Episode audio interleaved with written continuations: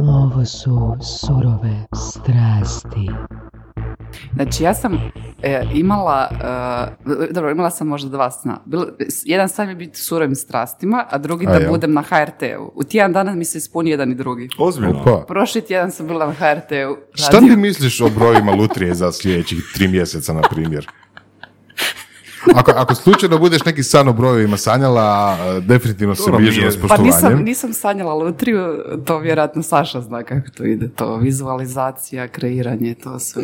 Lutriju nisam sanjala, tako da ne mogu dobiti ovaj. Ali ako Kad budeš- bude san... Kad budemo, onda možda, da. Da, da. Evo, fakat hvala puno na feedbacku i mislim da a mislim da sam već primio feedback od nekoliko a, sudionika gosti u Surovih strasti koji su rekli da su više feedbacka dobili od a, epizode Surovih strasti nego od nekoliko gostovanja na televiziji. Nadamo se da će se sigurno ponoviti i, i sada. Pa mora se dogoditi. Mora se dogoditi. Da, da, da.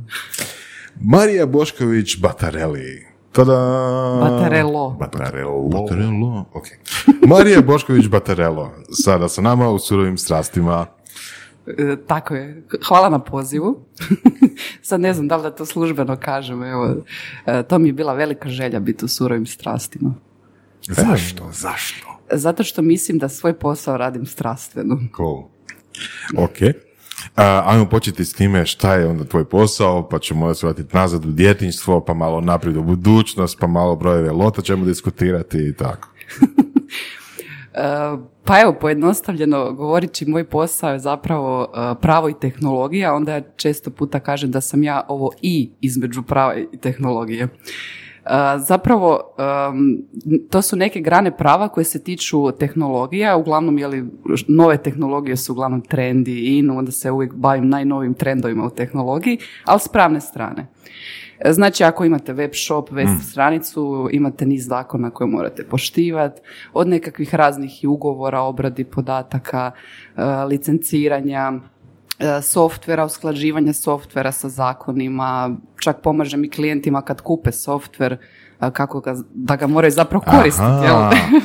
Znači, ono što tipa piratstvo, znači Windows i ono, licence i to. To isto spada po to ili... Ne, znači to je suprotno. To se zapravo naziva compliance.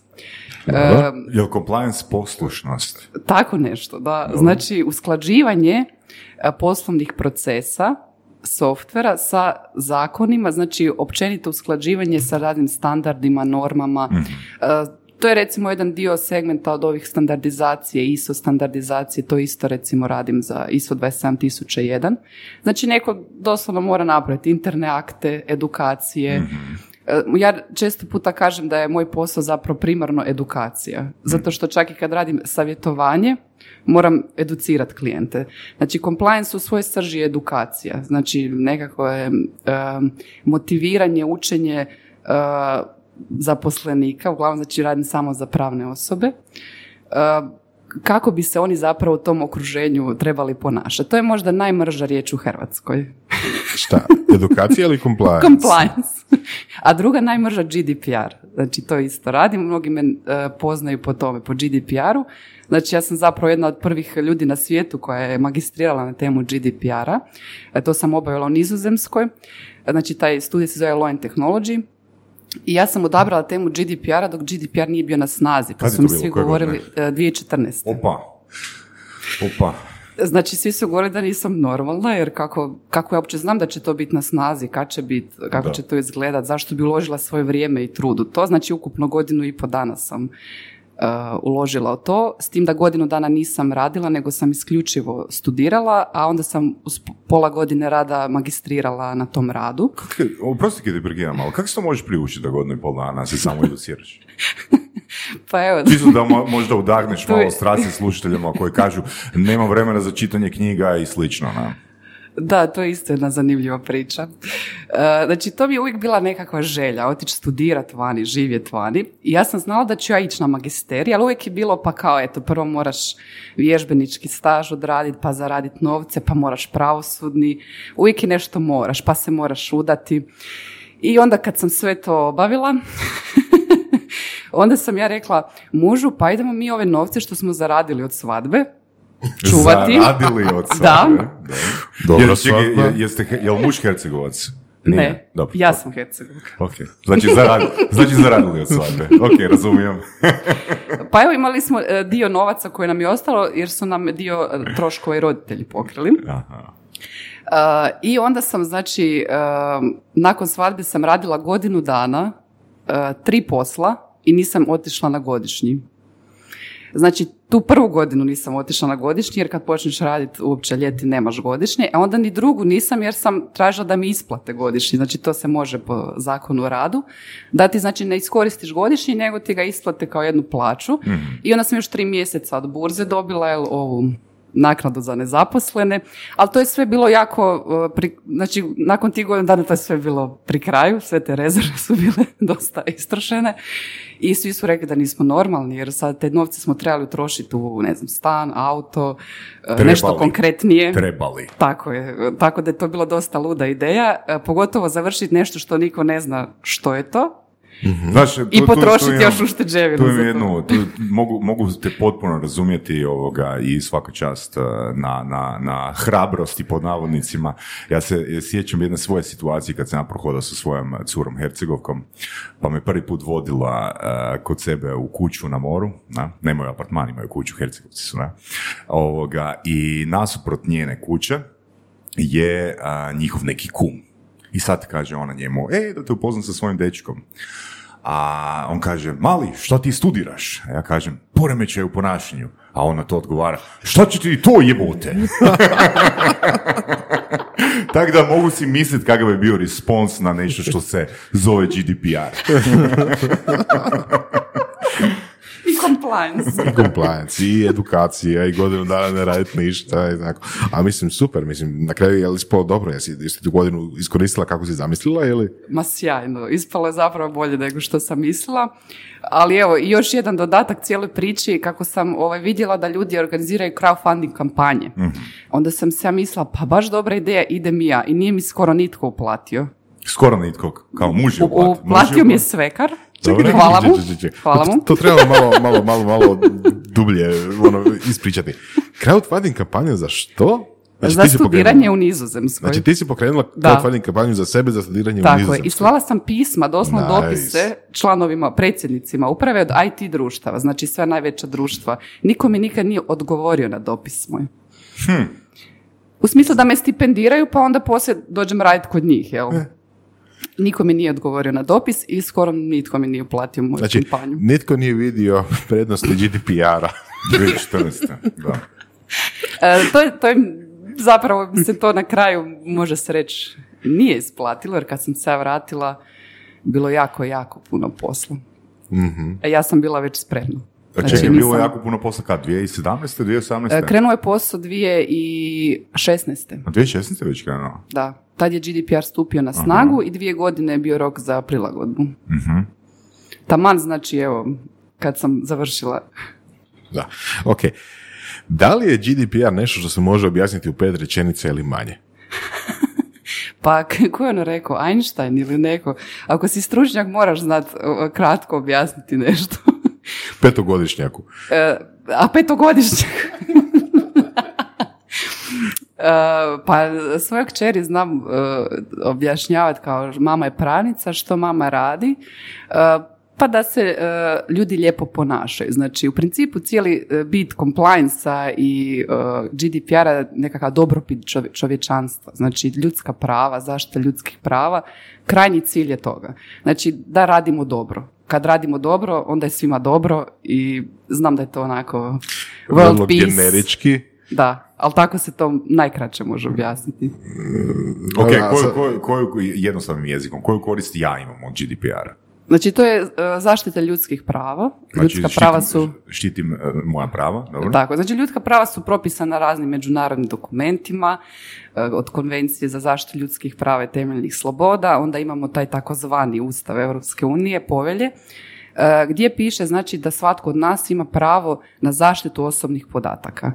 E sad ono što je e, Europska unija napravila, to je stvarno revolucionarno jer je to prvi takav dokument u svijetu gdje vi imate za zaštitu nekog ljudskog prava uredbu koja konkretno ima tijela koja to nadziru i konkretne upravne novčane kazne i to do 20 milijuna eura ili 4% ukupnog godišnjeg prometa na svjetskoj razini.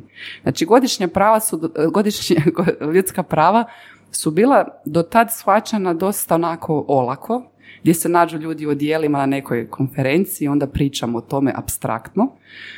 I um, ovo je prvi dokument na svijetu koji je zapravo napravio nekakav alat s kojim se može zaštititi ljudsko pravo. Zanimljivo. Nikad ne bi povezao GDPR i ljudska prava. Mislim, osim na jako, jako abstraktnoj razini. Ali to je to u suštini, znači, kako se to metodološki radi? Znači, ako imamo Europsku uniju, onda imamo uh, države članice, uh, onda, znači, svaka država članica ima ustav ima svoje zakone. A kad je uredba u pitanju, onda čak Hrvatska ne mora donijeti zakon, nego se uredba primjenjuje u svim državama članicama Europske unije. Znači, kao nekakve imamo generalne dokumente i onda posebne koje uh, razrađuju nešto detaljnije. Ok. Um, jedna zanimljiva stvar, sad ne znam da li to istina ili nije, ali recimo da je to nekakva ono ideja ili mim koja se provlači internetom. Da li je iko ikada bio globljen zbog nekomplijansa u GDPR-u, pogotovo u Hrvatskoj? Do 6.9.2020. godine. E, koliko znam u Hrvatskoj nije nijedna kazna pravomoćna. Znači, to je isto jedan pravnički termin, jel? znači, znači, odgovor je efektivno ne. ne. E, I dalje, ja bi i dalje rekla, bez obzira što mi imamo GDPR, i dalje su ta ljudska prava dosta abstraktna. Čak i kad imamo e, takav nekakav dokument gdje se nešto prijeti, dalje to sve vidimo u svakodnevnom životu i zato govorimo o edukaciji. Znači, što je prvenstveno um, stvar edukacije? Znači, mi bi trebali ljude educirati na što oni imaju pravo kad dođu negdje kod pa nije doktora. Li, nije li kazna, nije li kazna edukacija? Tako je, da. Što, za, za, za kaznu pa, ideš slušati o GDPR-u tri dana. Većinom, većinom svi su motivirani kaznama. Ne bi se niko bavio s tim pitanjem da nije bilo kazne. Jer mi smo i prije imali zakon o zaštiti osobnih podataka, koji je bio praktički slično GDPR-u, gdje je maksimalna kazna bila 40 tisuća kuna i nitko, evo, ja ne znam nikog, ste vi čuli da je postojao taj zakon? Niko ne zna da je postojao. Pa slučajno znam da je, ali isto tako ne znam da je iko po tom zakonu ili na neki način globljen ili, ili, ili kažnjen ikako? E, pa bilo je naravno slučajeve, ali je bio prekršajni postupak. Znači kao ono nešto slično brzoj vožnji. Ok, da žmigavac. Da. što, što mene konkretno interesira tu? E, kako da ja dobim, kako da Vorac dobi kaznu za povredu GDPR-a? Znači kako da ga dovedemo u situaciju da on bude procesuiran E, pa postupak uglavnom ide tako da ljudi što mora, ulože što pritužbu. Mora konkretno, što mora konkretno napraviti da... da ulože pritužbu agenci, agenciji za zaštitu osobnih podataka. Ok, zašto bi to netko napravio? I kada bi to netko napravio? E, znači kad smatra da je njegovo pravo povrijeđeno. Na primjer, imaš um, konkretnu situaciju ono da... Pa ima recimo, ima čak i izvješća agencije koje su oni objavili, koji su najčešći slučajevi. Aha. Recimo krađa identiteta, e, ilegalni video nadzor, znači nekakve kamere koje su ili skrivene pa ili dobro, ilegalno Marija, postavljene. Ali to je valjda bilo i prije GDPR-a. Pa da, da, Procesi, mislim. onda recimo sklapanje ugovora na daljinu, dosta se tu nekakvih uh, situacija da? dogodi. da. Sklapanje ugovora na daljinu? Da. Je to ono tipa doslovno digitalno potpisivanje nečega ili je to širi pojam koji se odnosi na primjer na ne znam na kukije i na bilo pa što se radi online. Da, marketinške aktivnosti su online uvijek, znači sve predmet prigovora. Online kupovina. Da, od uh, newslettera, um, privola, raznih klikanja, znači to je znači, sve stručno, isto agencija obrađuje. Znači stručno je email, uh, newsletter, sklapanje ugovora na, ugovora na daljinu. Ne, ne, newsletter je market, izravni marketing, to se tako naziva, recimo terminološki. A marketinške aktivnosti su, um, recimo, Uh, što, što, što, sklopanje znači, ugovora na daljinu. Aha, recimo kad ja sklapam, uh, hoću sklopiti policu osiguranja, a onda ne idemo, više niko od nas ne ide osiguravajuće društvo praktički, nego znači pošaljemo podatke, dobijemo nekakav obrazac, ugovor, predugovorne obavijesti, e-mail, povratni. Dosta isto ima slučajeva gdje se ugovori sklapljaju preko telefona. Mhm. Ja mislim da je tu problem što možda ljudi dobiju neki račun doma, E i onda nastane taj prigovor. Nisam ja ugovorio ili uh, nisam ja to htio ugovoriti. Tako. Dobro, ok. Jel to ima veze sa GDPR-om ili sa prevarom tipa neko ne priznaje ugovor koji je potpisao ili... Mislim, E sad- uh, ono što Voras pita je koliko je to različito od uh, recimo istih situacija koje su se događale 2010. godine, na primjer. Ne, zapravo se iste situacije i dalje događaju, jer smo imali taj e, bivši zakon o zaštiti osobnih podataka. Nove situacije se mogu dogoditi samo ako u pitanju nova tehnologija, na primjer pametna brojila, pametne kamere, neka nova situacija koja se do sad nije dogodila. Jel? Ok. Ali što se tiče tih nekih, mi imamo dosta klasične probleme. Ali evo, evo konkretno ovo što si spomenula, ugovor. A, tipa ja u, naručujem a, policu osiguranja i sad mi dolazi neki račun, ja to nisam ugovorio. Ono što ja ne razumijem je kakve to veze ima točno sa GDPR-om, a, I kakve to veze ima sa zaštitom podataka? Mislim, ja sam to komunicirao na telefon ili sam komunicirao mailom. Mislim, Pa vjerojatno meni- ljudi misle da ovaj, e, u takvim slučajevima da je neko ukrao njihove podatke. ako su i, i komunicirali na telefon ili mailom. Da, sad ovisi, ja ne znam u kakvoj situaciji je riječ. Vjerojatno misle da je neko komunicirao sa njihovim podacima i ugovorio nešto što oni nisu htjeli ugovoriti. Jel? Ok, to se meni konkretno dogodilo. To se meni, da, to se meni konkretno dogodilo 2009. godine, a, ali ono što ja dalje ne razumijem, mislim, ono, koja je konkretna razlika između 2009. ili 10. godine i tipa 2019. Pa godine? sad se malo ozbilj, ozbiljnije svača, ali naravno nedovoljno ozbiljno. E, Ozbiljnije se svača zbog već, većih kazni. I što je razlika? Znači razlika je recimo, e, vi prigovorite agenciji. Agencija izađe u nadzor, agencija recimo e, donese to nekakvo rješenje, upravna novčana kazna se to zove. E onda sad vi protiv te upravne novčane kazne ne možete izjaviti prigovor ili žalbu, nego se pokreće upravni spor pred upravnim sudom. A, to je vel- velika razlika. E tek kad onda upravni sudovi riješe sve te predmete koje mi sad imamo, onda je pravomoćno. Znači poduzetnik mora ipak neka, imati pravo neko, opet su to ta neka prava, jel? ne može nama bilo ko propisati neku kaznu da se nemamo pravo žaliti. E, a prije je to bilo puno drugačije. Znači Ok. prije je bilo recimo vi se žalite i onda um, agencija ode nešto, na primjer nekakav Ok. nadzor i kaže ako to ne ispravite, pokrenut ćemo optužni prijedlog, e onda to ide na prekršajni sud, onda tamo to traje dvije, tri godine i onda se eventualno donese kazna 20.000 kuna. Ok, ajde, čisto, ono, fakat želim ovo uh, bolje razumjeti. Znači, 2009. godine imam dogovorenu policu osiguranja koju ja nisam potpisao. Um, znači, nemam pojma ko je to napravio. I uh, dolazi mi blokada računa, uh, zovem, uh, znači, odlazim u FINU i shvatim o čemu se radi.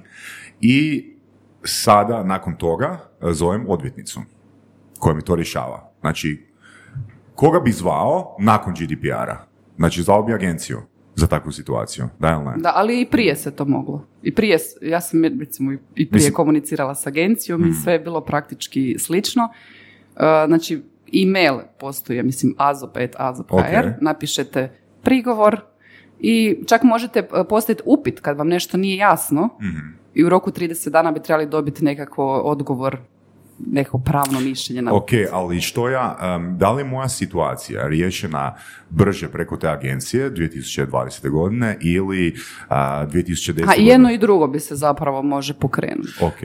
Ali Jel- di, di je onda prednost Jel, jel, stvarno, jel stvarno taj slučaj spada po GDPR? Jel ne kužim kako bi mogao spadati?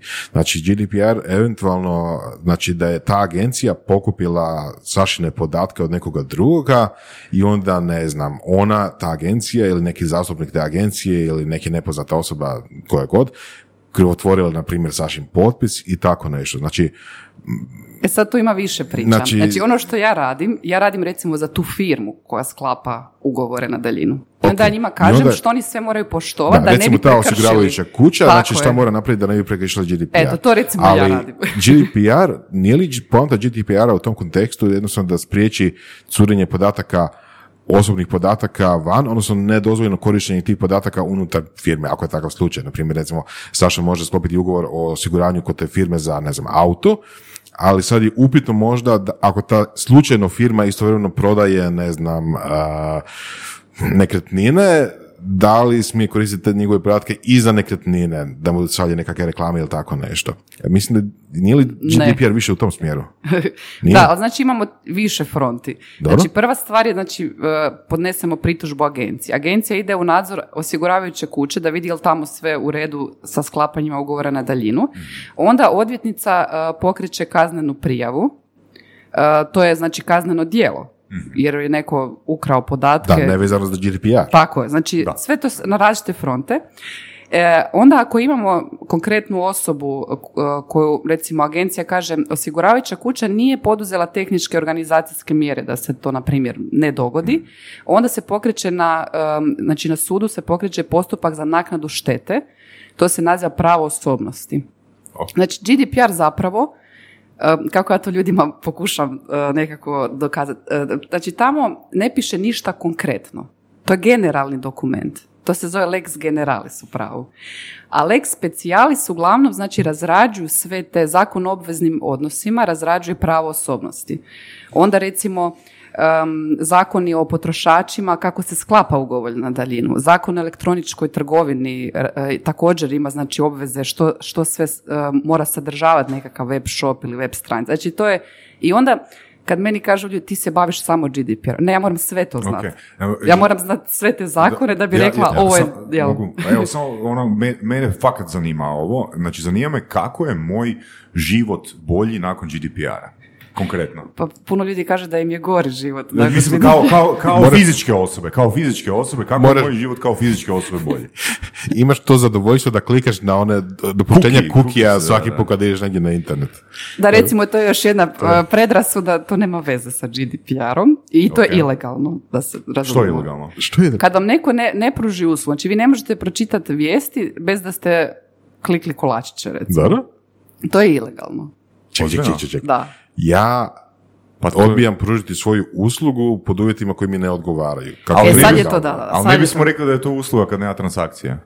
Evo E ovako. pa to, to. Ja ne želim provesti transakciju koja meni ne odgovara. Kako je to ilegalno? Dakle, znači, e, te kolačiće e, regulira zakon o elektroničkim komunikacijama. Znači, ne regulira uopće GDPR. Ok, mislim da bismo mi To je trebali, prvi- prva mislim da bismo recimo, trebali to je edukacija. mentalnu mapu napraviti ovoga. tako je. Sve te ono, to je, to je klupko. Da. Pa tako ja i radim, Kao da se recimo, mačak da. igra sa vunom i napravi klupko. Točno tako, znači moj taj compliance je ko slaganje slagalice. Znači čime se baviš, koji je problem, koji se tu zakoni primjenjuju, onda se te sve složi, jel?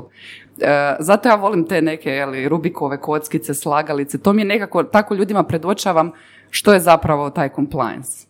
Znaš, kje se meni čini onak sa komunikacijske perspektive? Mislim da je to užasno teško prodati. Tako je, tako je, naravno. Jer onak, mislim, poanta a, prezentacije, poanta prodaje je ono, baš ono što je Voras a, spomenuo malo prije. Pokušao u jednoj rečenici objasniti ono koji je unique selling preposition, ono, da bi osoba znala. Jer, mislim, što duže traje ta prezentacija, što je duži proces edukacije, ono, ljudi su sve zbunjeni i zbunjeni, na? Tako je. I što više znaš, kao manje onda znaš. Da. Kad si stekao taj nekakav osnovni, osnovno znanje o GDPR-u ili općenito o zaštiti ljudskih, ti tek zapravo počinješ. Ti onda tek shvaćaš koliko ne znaš.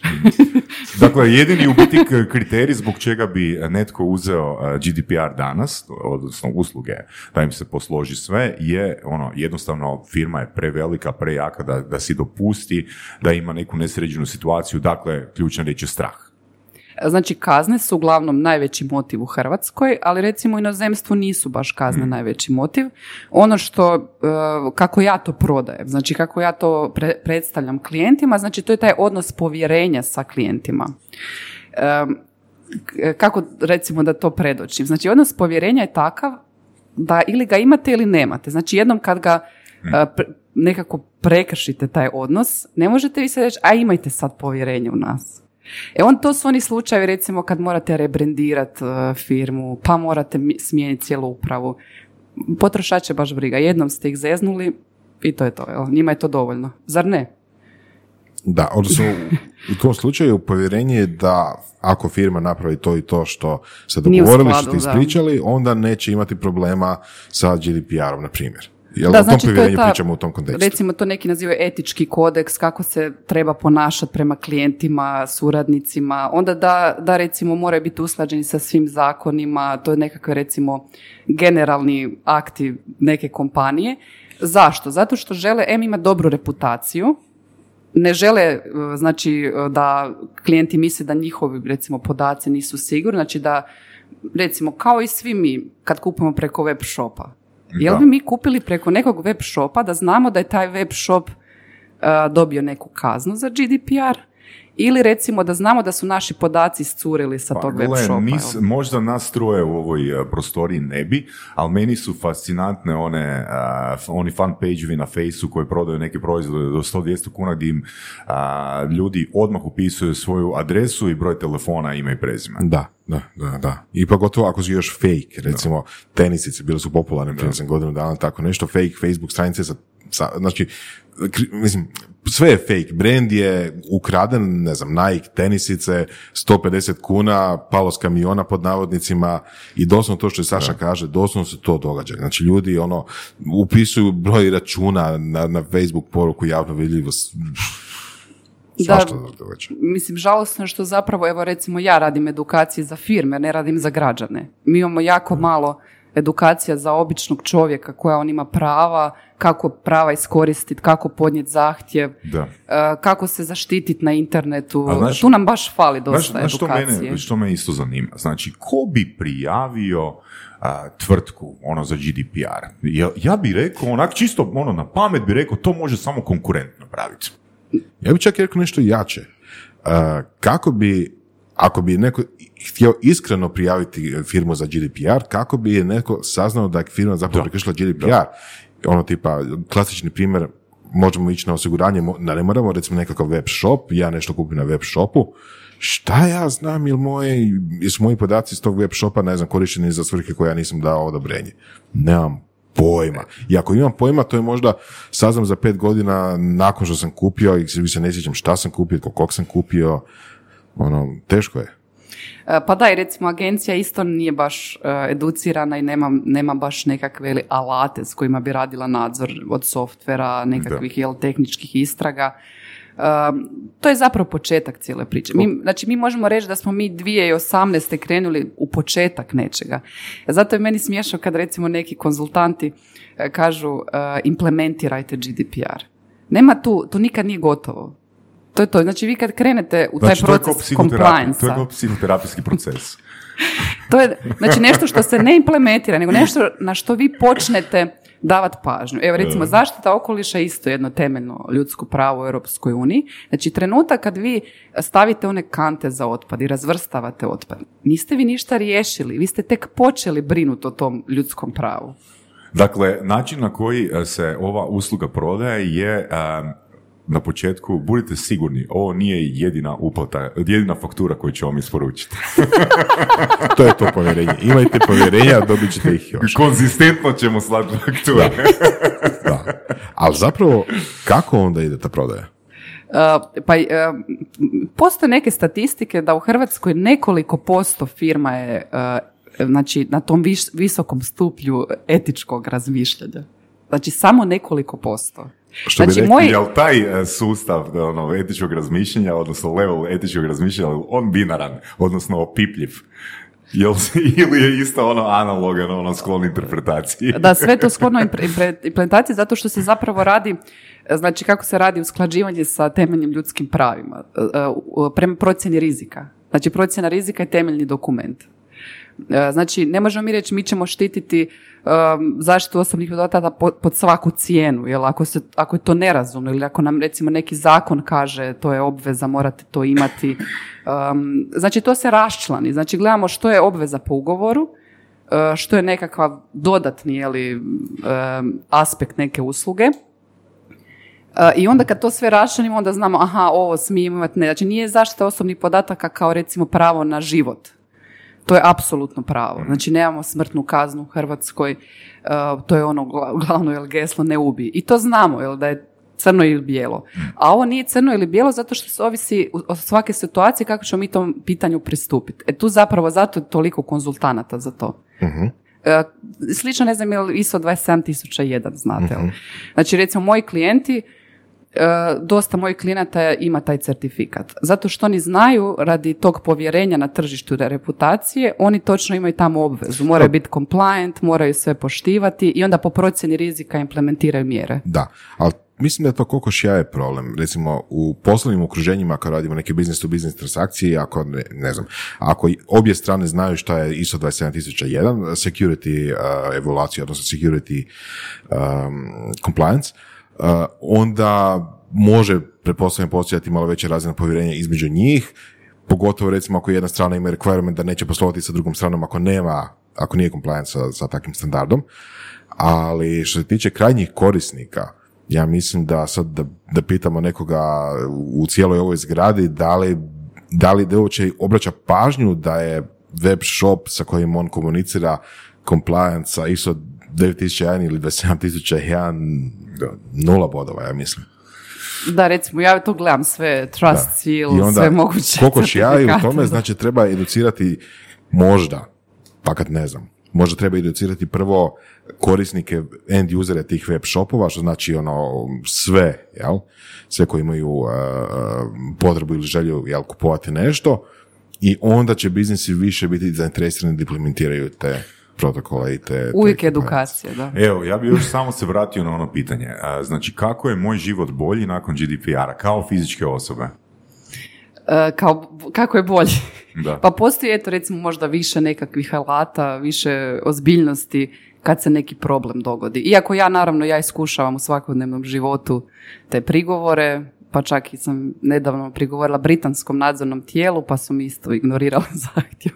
Nakon ne znam koliko mjeseci sam dobila odgovor koji je bio bez veze. Um, znači, um, također i Azopu recimo šaljem razno razne prigovore, pa, pa me tete u vrtiću baš ne vole. I ovaj, znači iskušavam sistem isto radi sebe kao osobe. Onda recimo dođem u neku polikliniku i kažem ovaj obrazac vam nije u skladu sa zakonom. Oni se samo onako ljubazno na, nasmiješe. Sigurno su jako onako veseli Da, u tom kao- trenutku. Uopće, znači ja im dajem besplatan pravi sajt, ali njih uopće ne zanima da to implementiraju. Jel to dio salesa u tom slučaju? Pa, pa mislim, kažem, ja moram biti, znači ja živim svoj posao 24 sata dnevno, meni to nije posao, to je to, meni je to strast. I onda ne mogu da ne kažem, jel, ovo nije u redu ili ovo vam je krivo. E, tako da, koliko god stignem, radim te nekakve prigovore i mogu reći da je to sve dosta na lošoj razini. E, zaštita ljudskih prava općenito u demokratskom društvu, ja bih rekla da je sad na najvećem testu. Znači sad kada gdje god dođete morate ostati ime, prezime, izmjerenu temperaturu, broj telefona. Znači mi se sad zapravo nalazimo u testu ovog sve što smo napisali, tih zakona, ustava, konvencija. Prvi put ja bih rekla da testiramo to. Doslovno to, doslovno to što si rekla. Bio sam u kinu na otvorenom, jel, mislim, više puta, više puta odjednom. Svaki put su tražili ime, prezime, broj telefona i temperaturu. Gdje su ti podaci završili? Jesu oni bačeni u smeće na kraju? Je li neko uzeo doma? Ili ih je neko, ne znam, pod navodnicima prodao? Ili čak ne pod navodnicima? Nemam pojma. Niti ću vjerojatno ikada saznati. Tako je. I pogotovo, znači opet gledamo procjena rizika. Koji je rizik a, kino na otvorenom? Da. Znači, ako procjenjujemo nekakav rizik, zašto za- na kino na otvorenom moramo imati uh, temperaturu napisanu na taj papir? Zato što neko negdje donio nekakvu preporuku. Ali oni ne znaju, znači vi njih pita, ja pitam, ja, ja to sve ono provjeram i i- kažem, ne pišem svrha, znači koja je svrha? Najbitnije u životu je uvijek svrha. Koja je tvoja svrha kao čovjeka i svakog procesa koji ti u poslu radiš, ti moraš imati svrhu. Znači koja je svrha mjerenja temperature? Ako ne postoji ta svrha, nema mjerenja, glup ti podatak, neće ti ništa, neće ti ništa, ne trebaš ga. Znači, možeš odbiti mjerenje temperature ako ti mjerač Ne temperature samo ne, to, mislim, iskomunicira svrhu. mi trebamo Mo- možeš otići tamo i reći, o, ovaj obrazac vam nije po GDPR-u i dakle pustite me unutra. Da, da, ali, ali znači taj GDPR se kroz ne shvaća, znači vi koga god pitate, oni neće uopće ništa znat, zašto, kako. Evo kažem, ja gdje god dođem, ja pitam zašto vam treba taj podatak. Recimo, dođete u neku kliniku na neki pregled, pita vas što ste po zanimanju. Zašto? Pa, E, mjesto rođenja. Zašto? dobro. Može, može bilo žarište epidemije. Da. Ono, e, znači sve ovisi baš to, recimo ako je kino u zatvorenom, aha, malo nam je veći rizik. Što to znači? Možda ćemo mjeriti temperaturu, pregledat ćemo me- preporuke HZZ-a za ja- za javno zdravstvo, E, vidjet ćemo e, zakon o zaštiti na radu, kako moramo svoje zaposlenike zaštititi. Um, onda se to sve pregleda jer se to svaki dan mijenja. to je sad dosta jako burno. E, I onda kad sve pregledamo kažemo odlučimo hoćemo li onda mjeriti temperaturu ili ne, na primjer, jel? Ok, i sad zamislimo situaciju da imamo savršeno dobar obrazac. Evo, taj slučaj konkretno zato što je pomalo i bizaran i, i sve skupa. A, znači, ok, znači ja sam došao recimo na kino na otvorenom, oni imaju savršeno dobar obrazac koji, ajde recimo da će ga pročitat, ja sigurno će biti ono više od dvije rečenice teksta na njemu, ako ne više dvije stranice. Recimo da sam pročitao sve i recimo da su savršeno dobro napisali taj obrazac, sve je compliant, sve je po PS-u i ja potpišem i upišem svoje ime, prezime i broj telefona i što god traže od mene i ok. I recimo sad ja idem u kino, sve to ok i sad, e, meni nešto, ne znam, da tjedan dana padne na pamet, pa dobro, znaš, ono, nešto mi se čudno tu čini, da li ja mogu sad njih pitati, jel, gdje je taj moj podatak zapravo završio? Naravno. Hoće Ok. dobiti odgovor. Jel mora dobiti Mora dobiti odgovor u roku 30 dana, ako ne dobije opet agencija, prigovor.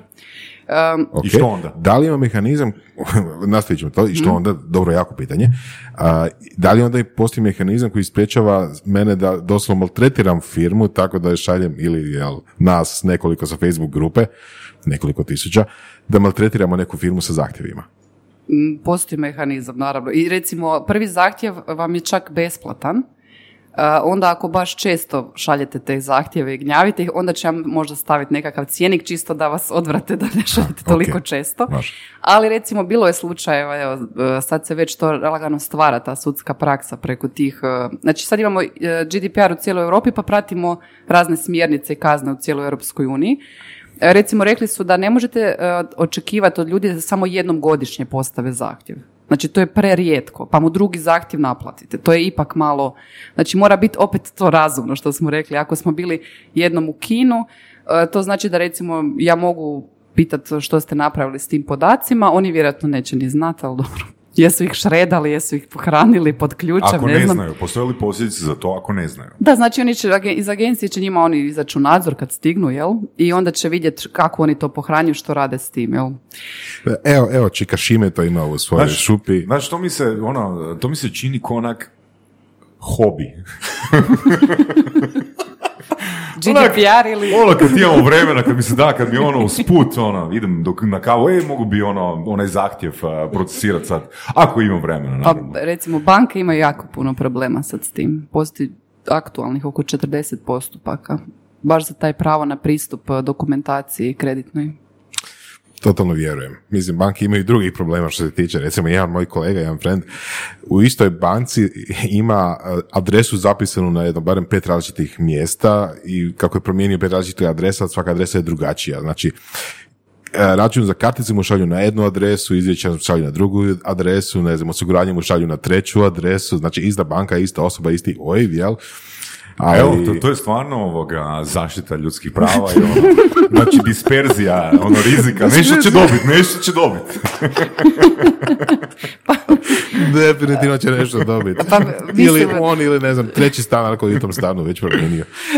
Da. Ok. Mislim, moramo gledati kontekst u čemu, u kojem je nastala zaštita ljudskih prava. Naravno da se mi sad svi šalimo, jer očito nam je dobro, evo, kako bi se reklo. Istina. Da, živimo dobro nam je, nekako nemamo nekakve jel, probleme trenutačno, osim možda tog koronavirusa, ali ovaj, zaštita ljudskih prava je nastala, recimo to tako, oko 48. godine je krenulo propisivanje... Krista. 1948. E, što možete vidjeti, to je zapravo bilo nakon prvog i drugog svjetskog rata. Jel? Onda se je formirala ta konvencija za zaštitu ljudskih prava i temeljnih sloboda, zato što je jako bilo bitno je li netko židov, koje ko vjere, kako se ko zove, pa su onda bile i oznake ljudi. Znači, to je kontekst u kojem su nastala ljudska prava. I to, to nije uopće tako davno bilo. Mi smo prije 20 godina imali domovinski rat u kojem je jako bilo bitno isto koje si nacionalnosti, vjere i, i zbog toga si imao konkretne grozne posljedice. Znači to nije onako, naravno da se mi imamo malo jel, glupe probleme jer nam neko poslao email i nije, ali u suštini ono nekako e, što je u suštini cijelog dokumenta je to zašto bi imali podatak gdje je ko rođen i kako će taj podatak sutra biti iskorišten, jel? Mm. koje ko vjere. Znači, propisano je baš da se takvi podaci recimo ne smiju uopće A koji su po tebi bitni podaci koji bi se ono koje bi bilo legitimno uzimati? Ispravno. Pa, pa kažem, ovisi o, legitimno, nego ispravno uzimati. ovisi o poslovnom procesu. mm Znači, ako mi imamo neki obrazac, mi moramo znati, znači osoba koja radi u firmi, ona mora znati za što je njoj taj obrazac. I uglavnom vi kad ljude pitate, vi ne možete vjerovati da ljudi ne znaju zašto nešto rade, što rade, koja je svrha toga. Totalno mogu misliti, recimo, neko ko preko studentskog ugovora radi za kino i tamo cvika ulaznice za kino, njemu sad objašnjava GDPR, trebalo bi, sigurno bi trebalo po slovu zakona, ali Svaki zaposlenik, znači kad dođe u firmu, treba imati osposobljavanje za zaštitu na radu, informacijsku sigurnost, zaštita osobnih podataka, kažem i nekakvi ti etički kodeksi o mobingu, diskriminaciji, razgovoru na poslu. E, to su nekakve osnovne edukacije koje neko se znači upoznaje sa pravilima firme. Jel? Mm. I sad ovisi koja je djelatnost, ta, ta uh, regulacija bit, će biti manja ili veća. Neko ima pet internih akata, neko ima petsto. Jel? Znači, ovisi koliko je osjetljiv posao. Jel? Ja, ja dolazim recimo iz bankarske industrije, tamo sam radila u dvije banke uh, i znači po meni ja mislim to najviše regulirana djelatnost uh, na svijetu. I znači nakon toga, meni je sve to onako jednostavno, ali to je to kad počneš nečim što je jako regulirano, onda se ovo drugo čini sve jednostavno. ok, pa ali su banke poznate po tome da ono za dobar dan potpišeš uh, papir na kojem kažeš uh, smijemo te pitati za sve i smijemo to koristiti za bilo šta i onda dalje nastavite priču. Da, i onda nakon svi potpišu, niko ne čita. Ali dobro, ima, ima ljudi koji čitaju, jeli, i to je to koji se žale nadzornim tijelima. Uh, ali, evo, banke su mi super primjer te priče oko etike i usklađenosti poslovanja. Zašto je ta industrija sad toliko regulirana? Zato što oni su kršili osnovne etičke smjernice. Znači, osnovna, jer što se dogodilo? Znači, mi smo 90-ih, mi nismo imali toliko zakona. E onda su došle te strane firme u Hrvatskoj i nije bilo regulirano sve. Možete misliti šta se tu događalo? Šta? Da. Daš nam par primjera. Pa evo, znamo... Daš nam par primjera uh, situacije koje su se događale tad, a da danas nema šanse da tak nešto prođe. To, to je dosta njih poslovna tajna, jel? Ok, uh, možete čuti one koji nisu. Generalno. um, sad kako da to objasnim. Znači, recimo, um, kako da to sad Bez imenovanja da se radi o recimo PBZ-u, na? Neke banke su... Šalim se. Um, ali recimo, znači nismo, nismo imali uh, zaštitu potrošača, znači prilikom sklapanja i ugovora o kreditu i nekakvih tih uh, kupnji preko interneta, niste imali pravo na raskid u roku 14 dana. Znači nešto bi kupili, im rekla, a vi ste to izabrali, vi ste si sami krivi, na primjer. Uh, znači sad se detaljno propisuje i kamata i recimo ljudi su se prezaduživali, na primjer, jer nije bilo u zakonu regulirano za stambeno, recimo potrošačko kreditiranje, nije uopće bilo regulirano da vam recimo ako imate 4000 plaću, banka vam može dati za 8000 e, kredit. Pa je bilo pitanje kako to je, ako banka e, analizira kreditni rizik, kako dođe do toga da nekom da Onda smo imali jeli, tu veliku krizu prije deset e, godina, pa bilo je hrpa ovrha i stečajeva i tako dalje. Znači sve što se zapravo u bankarskoj industriji dogodilo je to što su oni regulirali, što su vidjeli, aha, ovo se događa, pa to sad propisati. Jel? Mm-hmm. znači, ono opet što je prvo kokoš dakle, ili jajo. Ako, ako pokušam to sebi ono jednostavnim jezikom objasniti, znači mene današnji sustav štiti da ja ne ostvarim svoju želju kako mi u budućnosti ne bi zbog mog neuspjeha došla ovrha. Pa evo, da. recimo i primjer je Hroka. Jel? Uh, Hrok je uh, razmjenjivo podatke pozitivne i negativne o nečijoj uh, sposobnosti kreditnoj, a da ljudi nisu znali recimo da je to bilo na temelju privole. A privola je nešto što bi trebalo biti dobrovoljno i dodatno, a ugovor je ugovor, je ugovor o kreditu, ugovor o tekućem računu. Ali onda kad je došao GDPR na snagu su ukinuli ovaj, tu razmjenu. A da? Da. Jel nisu to jednostavno, mislim, ne znam, ne znam o te temi. Sad su spostavili uh, novu razmjenu uh, negativnih informacija. Znači samo nekakvi minusi, krediti, uh, to je jedna kao recimo tako ograničena razmjena podataka koja je isto naravno predmet prigovora agenciji na sudovima i tako.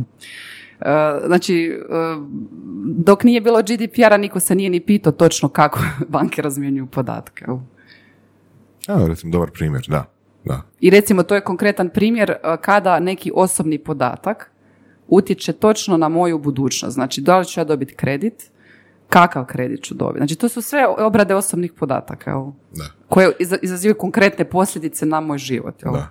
Malo da krenemo nekako ono, kvazi science fiction, ali vjerojatno nešto što će doći dosta brzo. Uh, već dan danas se spominju recimo genetska testiranja, ono uh, genetski one, uh, izlistavanje genetskog koda, odnosno analiza jel genetskog koda, kao nešto što ljudi rade danas uh, nekontrolirano. Znači ima par firmi na svijetu gdje se jednostavno uzme uzorak uh, sline ili nešto tako, pošalje se poštom, doslovno poštom oni pošalju nazad, odnosno oni pošalju prvo korisnicima uh, opremu i nekakve uh, posudice, korisnik pošalje njima poštom slinu i za, ne znam, tri tjedna dobiju nazad uh, izlistavanje, jel, analiza genetskog koda koji uključuje, ne znam, tipa, a, vaši preci su bili, ne znam, iz Portugala, iz Ukrajine, iz ne znam gdje, Grčke, tako nešto i ne znam, ono, imate gene te i te koji su povezani sa većim rizikom za ne znam šta, tlak, rak, uh, što bilo. Sve to divno i krasno, ali onda se postavi pitanje koje je malo futurističko, jel, ok, što ako osiguravajuće kuće dođu do tih podataka i onda počnu paušalno dizati svima koji imaju neke određene gene premije za osiguranje, jel? To definitivno bi trebalo spadati po GDPR-u. Pod, pod GDPR-om, jel tako? Da, naravno, sve to regulira GDPR, ali kao što sam rekla, ne regulira GDPR konkretne obrade, nego recimo za to imamo zdravstveni podaci, genetski, zakoni o tome. Jel? Znači, pa o laboratorijama, kako oni smiju obrađivati podatke. Znači, osiguravajuće kuće već imaju podatke o tome, samo na nekakvoj agregiranoj, recimo to tako, anonimnoj e, razini. Um, Što to znači? Ma sigurno se to već, pa to je ta big data, jel? Znači, Da, dobro. analiziranje podataka i predviđanje ponašanja ljudi, jel? Tako recimo mi pravnici svačamo big data. Znači, agregiraju se podaci, Uh, oni se nazivaju anonimi sad u kako u kojem slučaju nekad stvarno jesu anonimni, a nekad baš i nisu, jer se može na kraju sa nekim identifikatorima doći do konkretne osobe i onda se ti uh, podaci prodaju osiguravajućim kućama, ne znam, firmama. Um, recimo, zanimljiv je podatak koliko uh, kupaca iz, ne znam, gornjeg grada kupuju Arena centru, jel? Ili, Dobro. Znači, mi nećemo točno znati koja je osoba, ali ćemo znati da li ćemo tamo forsirati kampanje, dobro. hoćemo li ih usmjerja- smjeravati u koji dio grada. Um, znači, bitno je pročitati te podatke i vidjeti ponašanje ljudi, to se jako isplati. Jel? Ok, to je da. Mislim, ako Dobro, se može anonimizirati, to je super. Da, a sad što se Da. tiče toga, to je mislim super pitanje, ja sam isto jedan e, rad radila na tu temu. Um, recimo, za zapošljavanje bi to bilo isto jako zgodno. E, da, e, ono, da, evo, da, mi recimo mislimo da je naš legitimni interes da vidimo taj vaš nalaz, pa da vidimo jeste dobar profil za firmu. Jel? E, tu je GDPR isto unio dosta ovaj, pomutnje um, kod tih psiholoških testiranja. Ja, ja sam isto imala osobnu situaciju gdje nisam prošla na nekim natječajima jer nisam zadovoljila kao psihološka. Ne znaš ni točno ni zašto, ni kako, pa je bilo već i zahtjeva u tom smislu. Naravno da nama psiholog ne može točno reći detalje tog testa i ne može nam odati sve te njihove tajne, jel? To je ipak je- jedan dio, Zašto naravno? e, postoji zakon o tome Ok, baš, jel? dobro. Uh, ali nam može reći recimo vi niste dobar profil jer za taj profil smo tražili recimo nekog ekstrovertnog čovjeka koji dobro komunicira o prodaji vidjeli smo po tom testu da ste vi više introverti. Znači takav podatak bi nam trebali ipak dati. Jel? A sad šta će biti u budućnosti, to će biti jako zanimljivo. Ja mislim da ćemo mi koji se ovim bavimo imati sve više i više posla, znači to je posla, mislim, sa svih strana. Da. Uh, Pa s obzirom da ne završava posao, bit će. da, da. Mislim, ima jedna priča koja je čak istinita uh, o jednom liku, o, o- zapravo radi se o studentima negdje u Americi prije par godina gdje je doslovno cimer cimera zezao na taj način da je zakupio oglase na Facebooku koje targetiraju točno njega. Uh, znači po godinama, po interesima, po, uh, jel, po svim onim parametrima koji Facebook omogućava da se, da se unesu kad se stvara reklama, targetirao je doslovno svog cimera i onda mu je pisao poruke koje efektivno vidi samo on, ali te poruke su bile predstavljene na Facebooku kao općenite reklame. Znači, on tipa sad ono, zamisli da dobiješ poruku na Facebooku koju vidiš da je reklama, piše gore ono, u zaglavlju reklama, jel? Sponsored by, bla, bla, bla, bla. I kaže, evo, Saša, uh, sutra, sutra idemo na kavu. Znaš, ili nebitno, kužiš, ono, Saša, cipre broj 45, te čekaju, ne znam, sutra u trgovini to i to. I naravno, Cimir je bio ono totalno freak out, jel? Ono, kako Facebook zna da on ima cipele broj 45? Ne zna, nego ga je Cimer zezao sa time.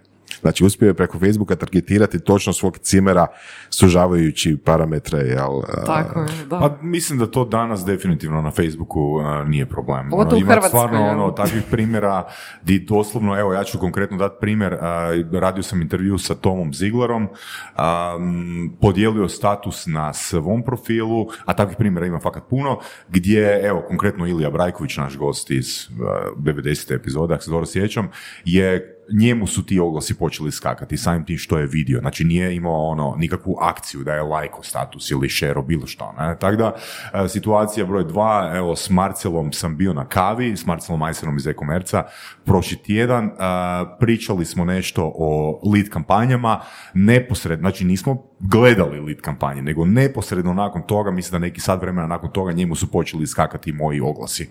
Znaš, velim, di to ide i, i sad ja nisam ono za teorije zavjere i slično. Marcel kaže da je ono to sigurno ima veze što smo pričali o tome.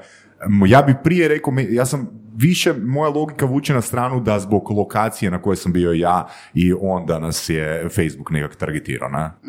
Da, lokacija je samo jedan Da, ne, parametra. ne bi rekao mikrofon Da. i, i Iako- sadržaj komunikacije, ne? Jedno vrijeme, barem u Americi, je bila tužba protiv Facebooka baš oko mikrofona. Koristili su mikrofon da doslovno, ali mislim sad tu povezano sa prepoznavanjem govora na engleskom. Ko će raditi to za hrvatski jezik? Ono, mislim, bla, jel? Ali na engleskom je to malo jednostavnije napraviti i onda su doslovno tužili Facebook, imali su čvrste dokaze da Facebook aplikacija sluša kad je ugašen mobitel, mislim kad, je, kad se ne koristi mobitel, svejedno Facebook aplikacija sluša šta se priča i, i šalje transkript toga.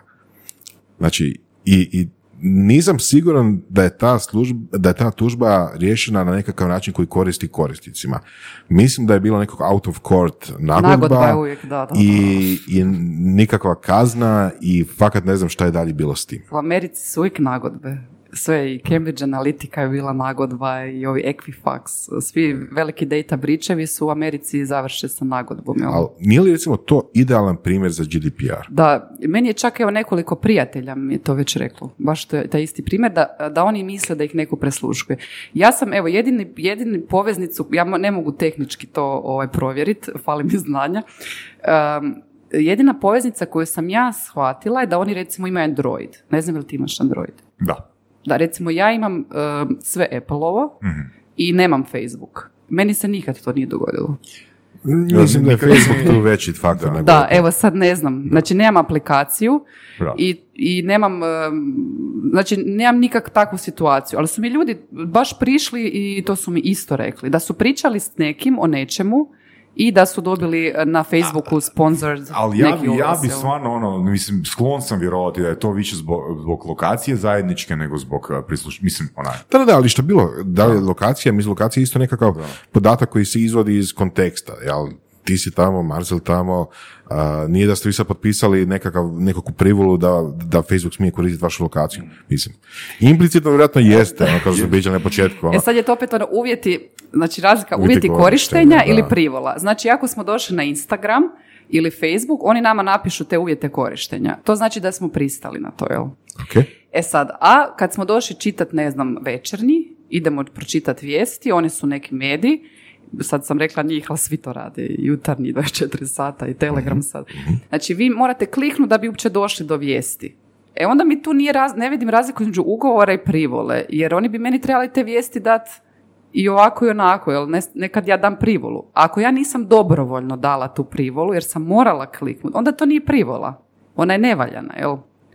Ma meni to sad, mislim, to je kužim, prisila. kužim, Tako je, da. Kužim kako i zašto, ali recimo čisto sa nekakve poslovno tehničke strane a, niko ne kaže da ti moraš gledati večernji list. Nažalost, ako nećeš klikati jel ok i accept cookies i sve ostalo, nećeš moći čitati nigdje nikakve vijesti, jer svi to danas koriste. Pa evo, ja i tu eksperimentiram, znači imam aplikaciju Ghostery, e, preko koje idem na DuckDuckGo, jel? Da. E, Pa tu, znači, mi blokiraju sve oglase i kukije. Znači, bez obzira što ih oni stavljaju, ne mogu ih meni staviti. Mogu oni to meni- tako Po meni je to postaviti, super, po meni je to da- drastično bolje rješenje na tehničkoj razini, jel čisto. Znači, uopće nemoj pitati korisnika da li smiješ koristiti njegove podatke, jednostavno korisnik će imati aplikaciju koja ne prihvaća, odnosno koja ne daje te podatke van. Jel? Znači, nemamo, nemamo- zašto bi sad mi morali svako pojedinačno na svakom sajtu koje posje- posjetimo klikati da dajemo dozvolu, da dajemo privolu, jel? Zašto to napravimo tako da brauzeri sami ne daju te podatke van? I Ali to je dobro, sad sve ide prema tome. A, Znači, sve je. ide k tome. Drago mi je. E, Znači, u pripremi je ta nova i privacy uredba, znači za taj dio koji ne regulira GDPR, Da. koji je po meni čak puno bitniji. Znači, to će biti jedna, ono, baš veliki zamah. Oni se uopće ne mogu sad trenutačno dogovoriti kako će taj tekst izgledati. Znači, već godinama to traje. Mi pravnici se onako, jel, pripremamo, isto se, znači ja uvijek moram unaprijed, jel, ko što i za GDPR, ja se moram educirati i pripremati da bi ja mogla reći ja usklađujem firme sa, tim, sa tom uredbom. Znači, oni za sad ne znaju kako će oni to regulirati. Nekakva ideja je bila da se u brauzeru to odredi, Uh, pa onda da stranice zapravo očitaju je li ti u brauzeru dozvoljavaš kolačiće ili ne, ali onda bi se mogli pojaviti opet druga vrsta obavijesti. Vidimo da koristite uh, vidimo da ste isključili kolačiće. Da biste pristupili našoj stranici, morate ono, ono, opet- ćemo dobivati neku obavijest. Da, da. da. E što je tu sad zapravo zanimljivo? Mi ulazimo u nekakvu eru gdje pravnici više ne znaju kako regulirati nešto. Jer je to jako zanimljivo. Kako ti taj cijeli spoj nekakvih mehanizama, tehničkog teksta, pravnog, eh, nekad do- do- dovodi do sulude situacije, a ne do one koju smo mi htjeli. Jel? I sve ide k tome više da se kroz postavke, kroz tehnologiju riješi to na globalnoj razini. Jel? I zato je to teško izlobirati, teško je konsenzus e, ostvariti jer je tu jako puno novaca u pitanju. Znači, to će biti, ja mislim, puno bitnija uredba od e, GDPR-a, jer će biti konkretnija. Jel? Mislim da si spomenula da ima neka razlika između privole i ugovora. Tako je, da. Može malo više o tome? E, Pa to je to, recimo odemo u nekakav hotel, rezerviramo smještaj, dođemo, mi smo sklopili ugovor, kupili smo taj smještaj tamo. E onda oni, ako, oni kažu recimo ako želite, ne znam, biti dio našeg lojality kluba, onda možete dati više podataka, na primjer koju sobu volite, koji kat, kakvu posteljinu volite. Onda vas profiliraju i za taj, recimo to što nas profiliraju, mi smo dali privolu, a s druge strane smo to htjeli jer želimo recimo dobiti neke posebne ponude. jel? I recimo u DM-u Pa, imate jel to, karticu. pa to je i- onda isto ugovor. Ne, ne, to je privola. Koja je konkretno razlika? Znači, razlika je, što je razlika u privoli? Znači, kad je ja, ja je mogu u svakom trenutku povući. To je pravo svakog čovjeka. Ako si dao privolu, znači da je možeš povući, da se vraćaš na ono staro stanje i onda ti i dalje možeš spavati u tom hotelu. Ok, štima. Ali ako sam ja rezervirao sobu, i ono, ušao sam u sobu i ne sviđa mi se soba, mogu li raskinuti ugovor? Unutar sat Pod njihovim uvjetima opće kupnje piše to sad. Nekad zadržavaju dio iznosa jer niste u roku 24 sata otkazali. Ne, ne, tako. otkazujemo u roku 24 sata. E, da Piše otka- točno, da, da, koliko je naplaćuju naknadu, koliko ne naplaćuju, jel i to. Mo- možda, možda bolji primjer, recimo. A, ako sučelimo taj loyalty klub a, i dobijemo neke pogodnosti, na primjer dobijemo šta ja znam šta, um, bolje plahte, ajde, glupi primjer, ali dobijemo bolje plahte i sad ne znam, uđemo u hotel, a, spavamo tim plahtama i onda povučemo, jel, privolu na loyalty klub. Da, znači od tad, oni imaju dalje one podatke i legalno ih imaju, a tad nadalje više nećete dobivati njihove te nekakve posebne pogodnosti, jel? Dobro, ok. Više, više sam ciljen na to da je taj nekakav benefit koji oni daju za te podatke naše već iskorišten. Je, znači privola ne utječe na ono prošlo što se obrađivalo na temelju privola, nego od tog trenutka nadalje, jel? To Ok. isto ljudi, e, da, misle kao da će im, recimo oni povuku privolu i traže brisanje svega, jel, ono kao, E, to, da, to, to. Pa nikad se neće sve brisati o nama, budimo realni. To recimo brisanje, brisanje podataka je isto jedan apsurd. Znači to je, to je po meni, mislim, ne znam, to je cijela priča oko toga bila kad je osoba tražila da se na Google izvršu rezultati da je bila pod ovrhom e, njegova kuća. Jer kao već je platio taj dug i sad kad upiše time i prezime, malo mu je sramota bilo je što piše o njemu. E, Na kraju to završilo sve pred sudom u Luksemburgu, sudom Europske unije. E, Na kraju on zapravo dobio presudu na temelju e, tog slučaja, znači Google vs. Kosteha, znači svi znaju za njega, svi znaju meritum te presude, znači što se događalo. E, na kraju to znači da Google, on- oni, su, oni su aktivirali te razne nekakve botove, automatsko rješavanje tih zahtjeva, to je the right to be forgotten, ali zapravo čovjek u suštini uopće nije zaboravljen. Znači sad cijeli Da, svijet da, zna da, za njega. Ok, u tom slučaju da.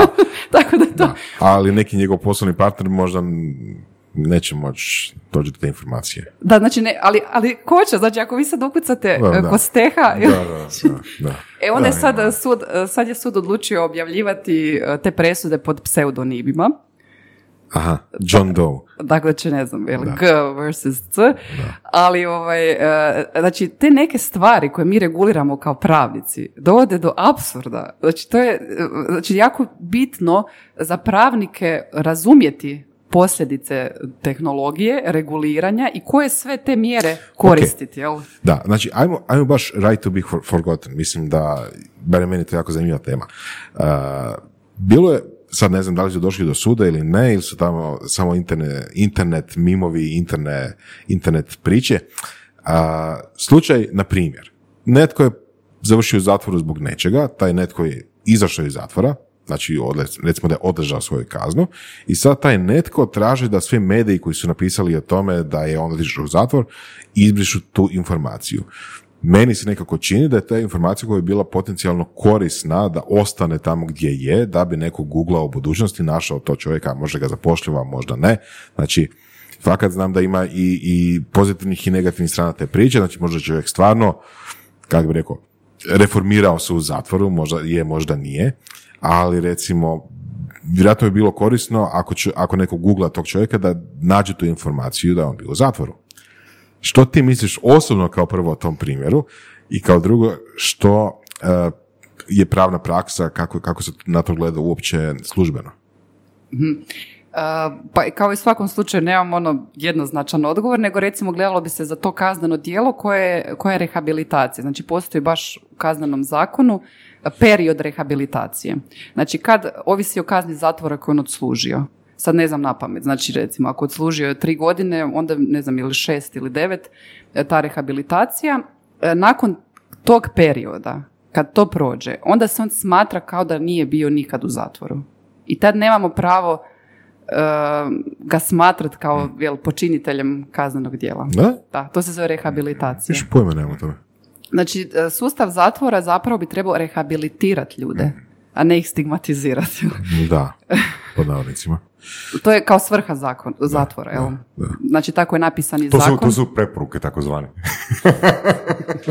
Da. Znači, neko vrijeme kužim, bi to kužim, bilo da. na Google i, i treba biti na Google. Ako je to tako, jel, sumnjam baš da bi mediji baš... Oni pišu uglavnom kad neko nije još pravomoćno osuđen, onda kasnije pre- prestanu pisati. Um, ali recimo onda bi ta osoba nakon tih nekoliko godina podnijela zahtjev Google, to se vide automatski, jel? I onda bi on rekao, nastupio je period rehabilitacije, molim vas da mi izvršite i vjerojatno bi mu usvojili, jel? Vjerojatno. Uh, da, uh, oni, znači to ne rješava ljudi.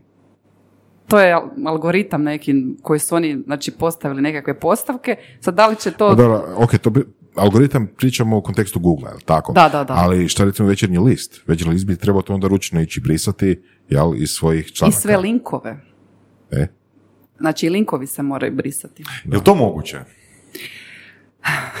Onda je- sad, pa sad ima je, ogromne su to tebe. Uh, Sad je bilo isto slučajeva gdje su izbrisali u Europskoj uniji, ali nisu u Americi. Pa je sad pitanje i to. E, da, Gdje drugi si, zakon. sa koje IP adrese si se povezao? Hmm. Znači, to je sad veliko pitanje. Jer recimo, izbrišemo nešto o nama u Europskoj uniji, ali ovi u Americi dalje vide. Da, džaba se krećio.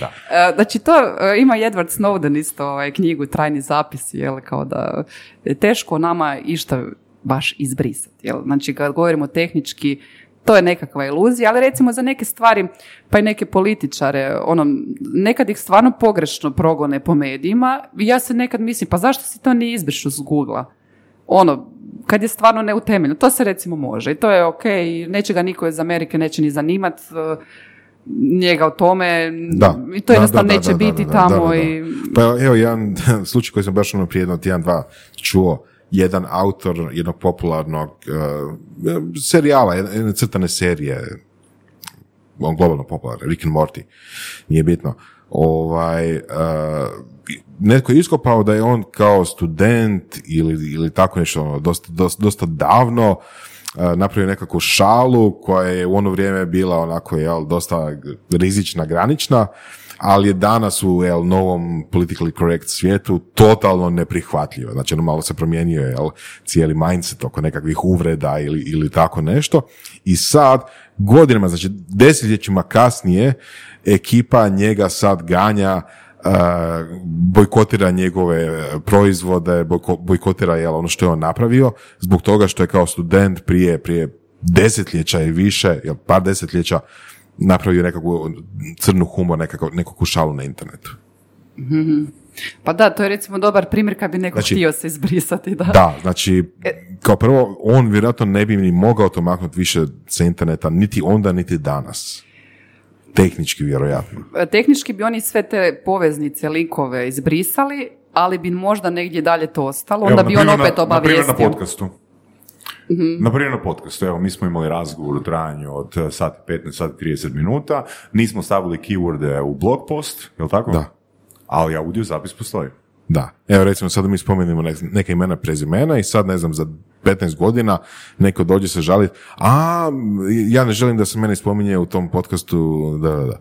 Što mi sad recimo, idemo sad kopati u epizodu koju smo snimali prije 15 godina e, i, i brisat ne znam dio od treće do pete minute.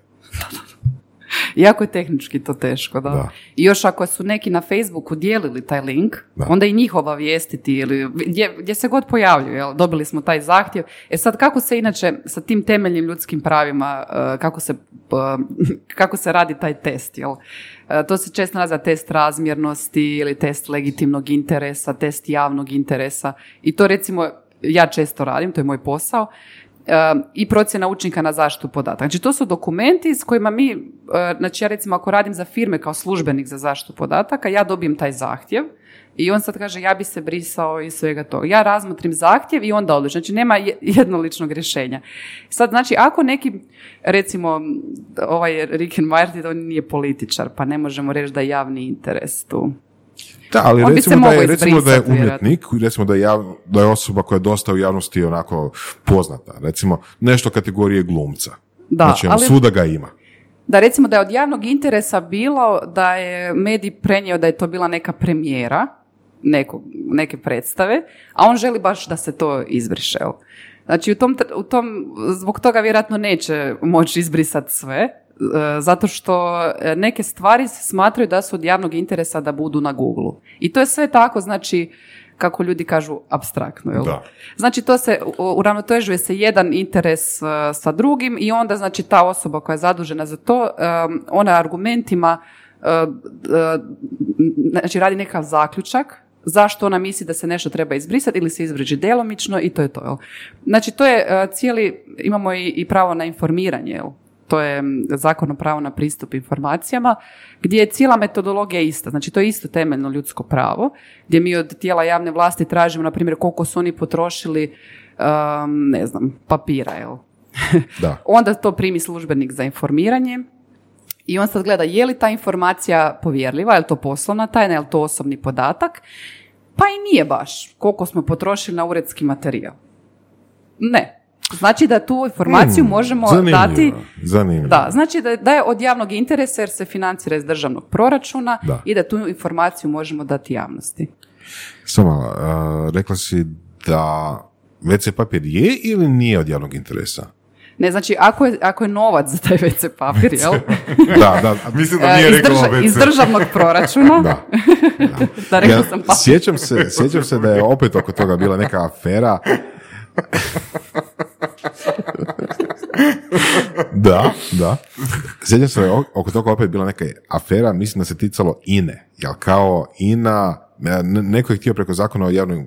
O, pri, točno Zakonom zove? pravo na pristup informacijama. Zakon o pravu na pristup informacijama. Neko je htio preko zakona o pravu na pristup informacijama pitati INU kako je potrošilo novce za nešto ili koliko je koštao nekakav projekt, nekako istraživanje plina, nečega, nečega, nečega. I onda, ako se dobro sjećam, INA je odgovorila a, pod A to je poslovna tajna, a pod B mi nismo 100% državna firma. I onda na kraju nije bilo ništa od toga. To tako je, to u medijima imate jako puno takvih priča i sad od kad je GDPR-a imate puno odgovora gdje piše ne može vam dati informacije zbog GDPR-a. Znači da ne... Da.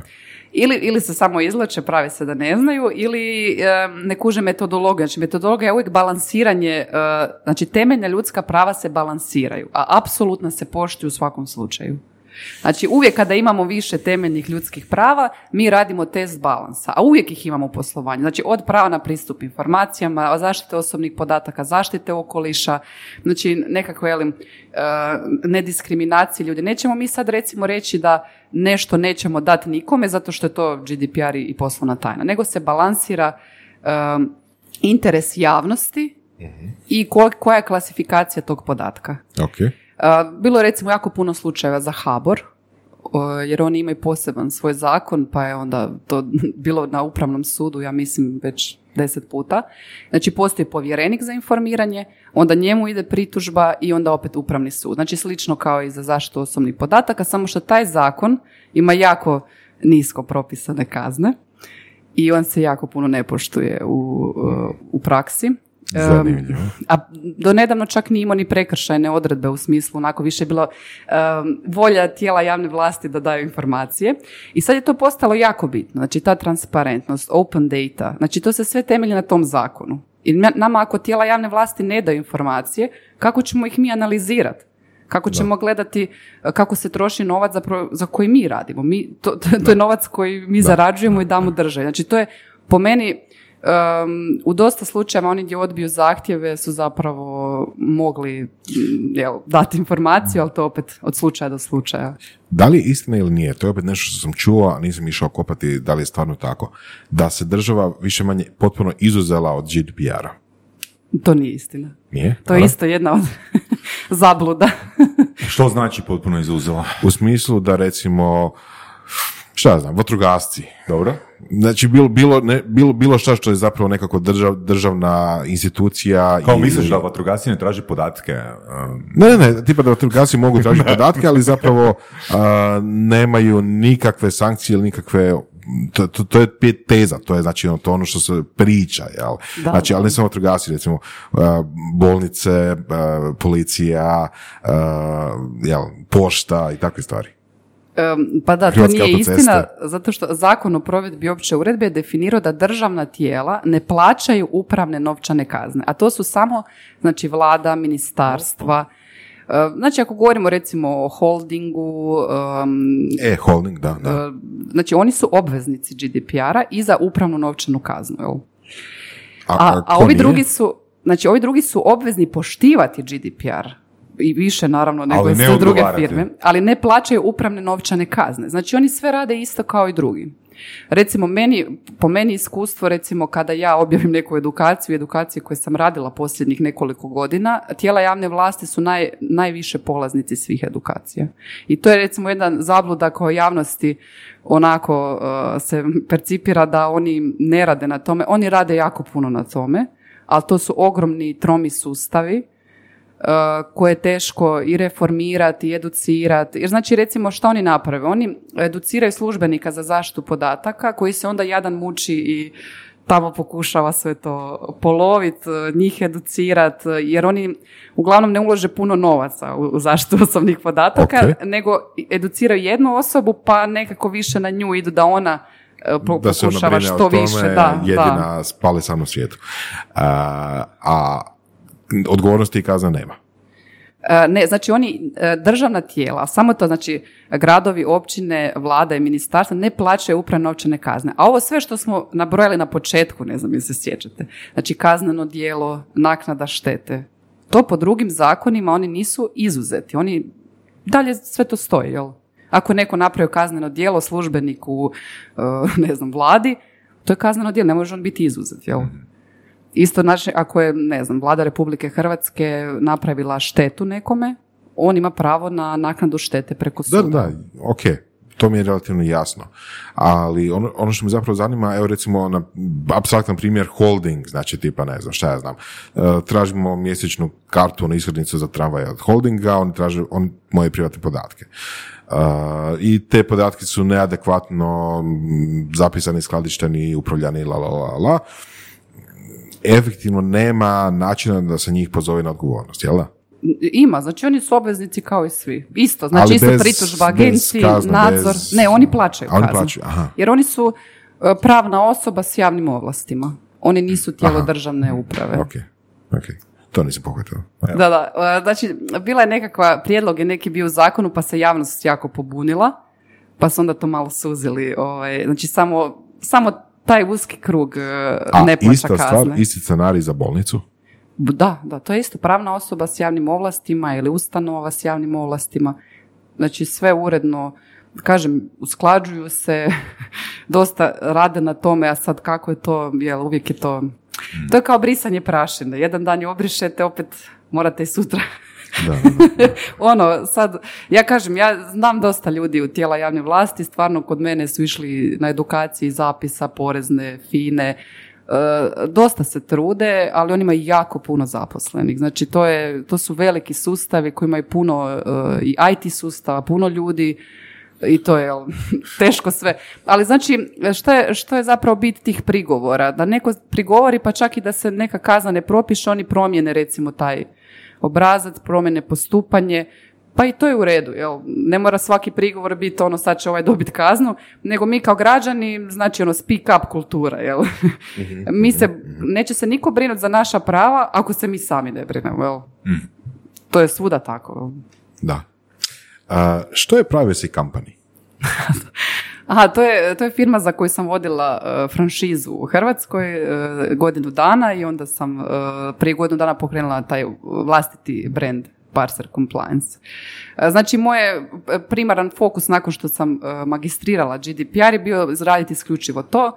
Onda sam radila znači za odvjetnički ured gdje sam sad stalni suradnik e, Batarelo Dvojković Vučetić i sad zapravo sam nakon tih raznih pokušaja shvatila da bi pokrenula vlastiti brand. Zašto? E, zato što mi se činilo da ni jedna ni druga solucija zapravo ne nudi poduzetnicima taj one stop shop za compliance. Znači, compliance je nešto što svi moramo, čim osnujemo firmu, imati i uglavnom ljudi idu knjigovođi za to. Um, ali knjigovođe su jednostavno, imaju previše i posla, nisu, ni ne da im se sad baviti se, ne znam, zaštitom nam radu, sprečavanje pranja novca, GDPR-om. Uh, I onda sam shvatila tu jednu zapravo veliku prazninu na hrvatskom uh, tržištu, gdje se zapravo niko ne bavi tim compliance-om. Jel? Uh, Sad su recimo u javnom sektoru oni uveli obvezu krajem prošle godine da uh, ta tijela javne vlasti moraju, znači zapravo pravne osobe u državnom vlasništvu moraju imenovati compliance officere. Znači da se brinu za to mito, korupciju, transparentnost, zakone i tako dalje. Um, što je nevjerojatno recimo da nismo to prije imali, malo je to, jer kod nas je to sve novo, jel? compliance kao riječ je kod nas dosta nova. I sad recimo oni su imenovani, a nisu imali gdje otići na edukaciju, ne znaju uopće što je to. Što, što bi oni trebali raditi. Nema ni jedne firme u Hrvatskoj koja se s tim bavi, jel?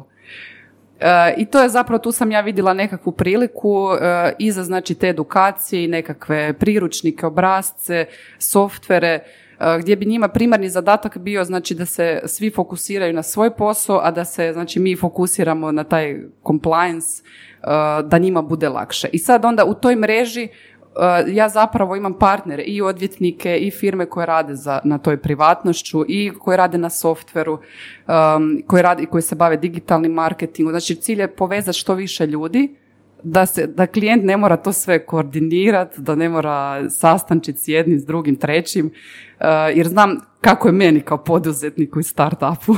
Jel radite knjigovodstvo isto? Znači imam partnere, da, da. Već imam tri knjigovodstvena ureda kao partnere. E, zato što e, su oni ti prvi na udaru jeli, e, tog compliance oni se najviše educiraju, najviše pričaju s klijentom i svako mora imati knjigođu. E sad, moja ideja je da compliance napravimo toliko jeftinim i toliko dostupnim da svako ima compliance kao što ima i knjigovođu. Ili ima tu jednu firmu, Što bi značilo jeftinim? pa 100 eura mjesečno, recimo. Kao knjigovođa. Naravno, nekima knjigovođa 3000 kuna mjesečno, ovisi koliki ste. Da, da. I recimo ja bih htjela raditi dosta na e, softveru koji bi zamijenio mene, kako bi rekla. Znači da softver bude virtualni compliance officer. Da, software pozovemo u surove strasti. Jednog dana. ali jednog niko, ne, dana. niko baš ne želi raditi na tome. Znači, kao što sam rekla na početku, ne omiljene teme. E, svi bi radili na nekakvim rješenjima za ne znam to, jel? Marketing, ovo ono što je zanimljivo, ali to je takozvani reg-tech tržište, znači e, gdje radimo softvere za regulativu, jel? E, To bi, na tom bi ja htjela raditi, ali mislim da će recimo doći takva situacija da će pravnici, ne znam, za 50 godina svi raditi samo to, jel? Vjerojatno. Možda, možda, da. To mi nekako ide u smislu uh, ono što si rekla da svi moraju imati knjigovođu. Znači, mislim nekako čini da, da je bilo ide- idealna situacija da što više knjigovođa, na primjer, se partnerira sa vama, tako da ako dobije neko pitanje, forwardaju vama. Jel to ide u Pa tom to, je, smislu? pa to je izgradnja referral sistema, ako sam dobro Ali to je spontano došlo. Znači kad sam se ja počela baviti s tim uh, i još kad sam postala sama poduzetnik sam shvatila da je to došlo spontano. Recimo ja radim, ja sam radila svoju web stranicu. Uh, ovi koji rade web stranice uglavnom ne žele se baviti GDPR, znači svima je to fuj. I onda oni meni samo forwardiraju, kao Marija, mi to ne želimo, mi se ne želimo. Ja kažem, njima, hoćete li se educirati, pa možda da ono, imate još jednu dodatnu uslugu u vašem portfoliju. Ne, ne žele, doslovno. Znači, knjigovođe se ne žele baviti GDPR-om, marketinški stručnjaci se ne žele baviti, niko se ne želi baviti GDPR-om i compliance-om. To je jako nepopularno. E, I onda oni zapravo meni forwardiraju, ja forwardiram njima svoj dio. Što samo znači da će tu biti posla i da je to super poslovna prilika za neke ljude koji su završili pravo i žele biti bogati kao ti, Marija, za pet godina. E, Definitivno, ja kažem da je to perspektiva za pravnike, zato što će biti e, sve manje nekakvog klasičnog pravnog posla u smislu idemo na sud. I evo što je recimo komparativna prednost mene u odnosu na klasične pravnike, što za vrijeme karantene ja sam normalno radila. Ja, ja sad normalno radim. Znači ja radim od svuda, ja nemam nijedan spis, dokument. Ja imam samo laptop, ja to možeš- nosim svuda sa sobom. Jel ti možeš biti digitalna nomatkinja? Ja jesam digitalni nomad. Eto, pa onak zvuči, zvuči primamljivo. Evo, čak bi ja sad da imam 18 godina razmišljao o upisu prava, ako bi mogao biti digitalni nomad. Samo mi je malo ono, druge te stvari, ono su mi malo dosadnjikave. Ono, i recimo- procesi, ne bi bio strastven oko toga. Pa pravnici, Ali oko edukacije to je zanimljivo, ni pravnici se ne žele baviti compliance Ni pravnici se ne žele ba- baviti pravom. Ne, compliance, to je zapravo, nije, compliance nije pravo, Da, da, mislim. nešto više, evo tako nekakav širi pojam, ali to je zanimljivo, čak ni oni, znači njima je to isto fuj, ono, i GDPR-om. Tako je isto recimo nastala suradnja s odvjetnicima, jel, odvjetnici pruža razne usluge, ali ne, ne žele se baviti GDPR-om uglavnom, jel? Dobro, ok, ajmo reći da sam ja odvjetnik. Ajmo reći, hipotetski. Koliko bi meni trebalo da, koliko bi meni trebalo da se educiram vremena, um, ajmo reći da učim prosječnom brzinom, da, eto, uđem u tu nišu. Uh, pa za, mi to nazivamo službenik za zaštitu podataka. To je recimo ta nova profesija ili compliance officer. Znači radi se recimo nekoliko dana edukacija gdje se steknu odre- uh, osnovna znanja i sa svakom edukacijom, znači svaki polaznik dobije pristup cloudu. Na tom cloudu se nalazi sve, da sam bar ja to imala. Znači sve što ja prikupljam o nečem, što sam ja, razne template, literatura, priručnici, ja vam to sve dam na cloud. Svi kažu ti nisi normalna, zašto za te novce daješ toliko toga. Ne, ja, ja stvarno želim, ja želim da ljudi se bave s tim i da to nauče. Jel? Pa gle, mislim, konkurencija služi razvoju tržišta. Pa ja ne znam, meni je to nekako... Pa što više ši- širimo svijest i educiramo se, mislim da onda više ljudi zna čime se ajmo pričat malo ono, ajmo pričat malo o biznisu. A, I baš sam objašnjavao, mislim da svom kumu sam objašnjavao prošli tjedan kako je super da u Hrvatskoj bude deset puta više NLP trenera. Jer ako ja stavljam 30 tisuća kuna ili 50 tisuća kuna godišnje u marketing, onda i imam monopol, to je samo 50 tisuća kuna u marketing, ali ako nas ima 100, e onda pričamo o pravom marketingu. Dakle, kad bi bilo ono 50 compliance officera, mislim da bi to bilo dobro za apsolutno svako ko se bavi tim poslom. Pa ja mislim da da. I, ali moja nekakva vizija nije ići uh, u smislu te edukacije usluga. Ja ne mogu nuditi uh, uslugu da radim za puno ljudi. Jel? Znači više kvaliteta nego kvantiteta. I, Da li onda znači da ne misliš širiti firmu ili... Pa evo, znači to su sve, ja sam sve imala razne neke pokušaje, znači recimo odvjetničkom uredu, uh, znači kad su bili GDPR projekti, mi smo radili, znači nas šestero je radilo na projektima. Uh, ali što, je stvar u tom? Ja sam opet svaki projekt sama morala pregledati, Uh, ja ne želim da išta izađe iz firme dok ja ne vidim to. Onda recimo zapošljavala sam pravnike koji su bili, ne znam, čini mi se da nisu zainteresirani uopće za tematiku. Znate kako, s faksa, i onda kao pa bolje da imaju neki posao nego da nemaju, pristanu, ali se vidi, vidi da njima da oni uopće nemaju strast prema tom poslu. Znači vi to morate stvarno voliti. I ne samo to, ja, ja bih žela da svako radi posao koji voli. Znači nema smisla educirati službenika za zaštitu podataka ili compliance officera kojima je neko rekao da to mora biti. Jel? I sad on to radi preko volje, ne želi to biti. Znači to je užasno teško. Pa da, međutim firme imaju gro stvari koje moraju raditi, ja baš ne vole. Recimo, Pa dobro. knjigovodstvo, niko ne, mislim, jako malo ljudi zapravo to voli. Ima ih koji vole.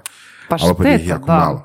Da. Ali mm, jednostavno mora se napraviti, pa se mora napraviti. Dobro, pa sigurni, raditi. sigurni smo da ima dijelova u tvom a, opsegu aktivnosti koje ti ne voliš. E, tako je, da. Em, ali, da, ja sad htjela, ne znam ni koliko vremena imamo ništa, ali uglavnom ta moja priča je e, posao koji voliš i kako je to sve e, kod mene išlo. Znači, em, ja sam e, ja sam primarno u životu voljela pjevat, voljela sam biti, htjela sam biti, ne znam, voditeljica, pjevačica, glumica i tako i dosta sam sad s tim bavila i uz pravo i sve. Čak sam bila jednom glumačkoj družini tijekom faksa. Znači, bila sam, ako se mene može opisati, jako znatiželjna i svestrana. I to me uvijek smetalo poslu. Znači, poslu je ono, ajde ti to odradi, ne moraš ti to voliti, nego ono, to sad radi cijeli dan i to je to, jel moraš zaraditi za plaću. I onda me uvijek to fasciniralo, radi ono što voliš, budi ono koji jesi. I to, to mi je bila nekakva životna misija, šta to znači? To je tako, tako nekako abstraktno, šta to zapravo znači? E, i onda sam ja odlučila, imala sam tri benda, i odlučila sam, idem ja raditi ono što volim, na primjer, pjevati. I onda sam, znači, gaža za gažu, ovo, ono, i shvatila sam da ja to uopće ne volim kao profesiju. Volim ja pjevat, ali ja ne volim to kao profesiju. Znači, uh, skedulanje, odnosno dogovaranje gaža, jel, uh, briga Probe, o instrumentima, probe, Što mi se pogotovo ne sviđa kod pijanja, radno vrijeme. radno, To e, nikako radno vrijeme, ne da. volim. Da, to je, znači, e, profesija, mi zapravo svjesno biramo svoju profesiju, ali prvo moramo sebe upoznati, svoje neke prednosti i mane. I onda opet moramo svjesno birati kad ja želim raditi, ili ja želim raditi navečer, ujutro, kakve ja klijente želim imati. Znači, to je e, kod mene dosta dugo trajalo i uglavnom ja sam uvijek mislila, mene, meni su zanimale te grana prava, recimo, diplomirala sam na ugovorima o licenciji, kao recimo nekako intelektualno vlasništvo i tim sam se isto bavila u odvjetništvu i sad znam neke osnove o tome i bavim se recimo zaštitom poslovne tajne. Ali to me, znači znala sam otprilike da me taj neki interes vodi, ali ja i dalje sam bila nezadovoljna. Znači sve, svi mi kaže, ne znam, imaš dobru plaću, imaš dobar posao, zašto nisi sretna? Znači ja sam osjećala ono duboko nezadovoljstvo. I onda sam shvatila da zapravo tog posla, jel, to je službenik za zaštitu podataka i compliance, to nije postojalo. Znači zapravo ja nisam mogla imat posao koji nije postojao. Znači to ko da je mene čekalo. I onda sam ja zapravo ovo sve iskoristila nekako e, znanje što sam prije e, imala, jer mora, mora nekakva znanja os- osnovna mora svako imati. Znači pravnik mora proći kroz nekakvo što je ugovor o kupoprodaji, ugovor o dijelu, da bi, ne znam, radio na softveru. Znači to je opet neki, nije ni dobro ni prerano se specijalizirati. I onda kad sam ja zapravo to saznala da GDPR e, nudi mogućnost da se eksternalizira usluga zaštite osobnih podataka, tu sam se jednostavno našla. I što je super kod mog posla, znači ja ako jedan dan radim nešto što ne volim ili ne znam dio dana, znači moj svaki dan je drugačiji. Znači ja jedan dan e, pišem članke za e, pravni portal Info, e, drugi dan pišem za IT časopis mrežu, treći dan sam na konferenciji ili meetupu, četvrti dan imam sastanak, onda radim consulting i to je toliko zanimljivo, evo ne znam, gostim na radijskoj emisiji, nedavno sam pisala čak neki sinopsis za dokumentarnu seriju, E, to je naravno nešto što mi ne ide još i to dosta je to vjerojatno loše napisano. Ali hoću reći, to je to. Znači, ja ne želim raditi pet, dana u tjednu isti posao, jer bi mi to bilo ono kao, jel, to mi je, ne znam, možda mi nije e, svaki dio tog posla e, drag i shvatila sam da zapravo mi ljudi smo često puta razmaženi ono u smislu radi ono što voliš, što ne znači da ćeš raditi baš apsolutno svaki sat vremena ono što voliš. mm i nije to tako jednostavno. Da. Nego kad se sve zbroji i oduzme, je li se osjećaš svrhu u tome, je li te to motivira. To je zapravo nekakav... I, i da imaš neku budućnost, da imaš nešto da. čemu se nadaš. Kad smo kod budućnosti, evo za kraj, kako će tvoja firma izgledati za pet godina? um, pa teško pitanje, evo kažem, za sad rastemo više kao kroz neka partnerstva, jer je malo ljudi u Hrvatskoj koji se s ovim žele baviti strastveno. um, I um, kažem, ja bi volila um, zapošljavati više IT ljudi i više znači, poslovati kao IT firma, uh, a ne kao pravna firma, kako bi se to reklo, uslug. Znači da imamo tim ljudi koji je raznolik, i da onda znači možemo napraviti nekakav novi projekt ili ne znam, povući sredstva, raditi nešto što je zanimljivo i inovativno. E, tako da evo, ovim putem pozivam svi koji su voljni raditi na tim projektima. Jer posao je dobra paralaka. da. Dobro, izgleda je. Ono, svi smo tu, veseli smo, super je. A dobro, treba doći do, do nekog stupnja gdje čovjek e, može lijepo naplatiti svoje usluge i treba jel, pretrpiti taj period dok još ne može. Apsolutno, Definitivno. evo, hvala Marija što si došla, mislim da bilo jako zanimljivo, jako interesantno, puno stvari smo pričali koje, evo, nismo znali, naučili smo, definitivno zanimljiva tema, jel? Evo, hvala što si došla. Ma, e, malo manje abstraktno, ne? Malo manje abstraktno, da, da, da. da. Slušali ste podcast Surove strasti, broj jedan audio podcast u regiji. Ako vam se sviđa, lajkajte. Ako se slažete sa gostom, komentirajte ili ako se ne slažete, pogledajte našu ponudu obrazovnog sadržaja na academy.surovestrasti.com. Komentirajte, lajkajte i nada sve šerajte tako da i drugi ljudi mogu saznati za surove strasti. Čujemo se i do slušanja.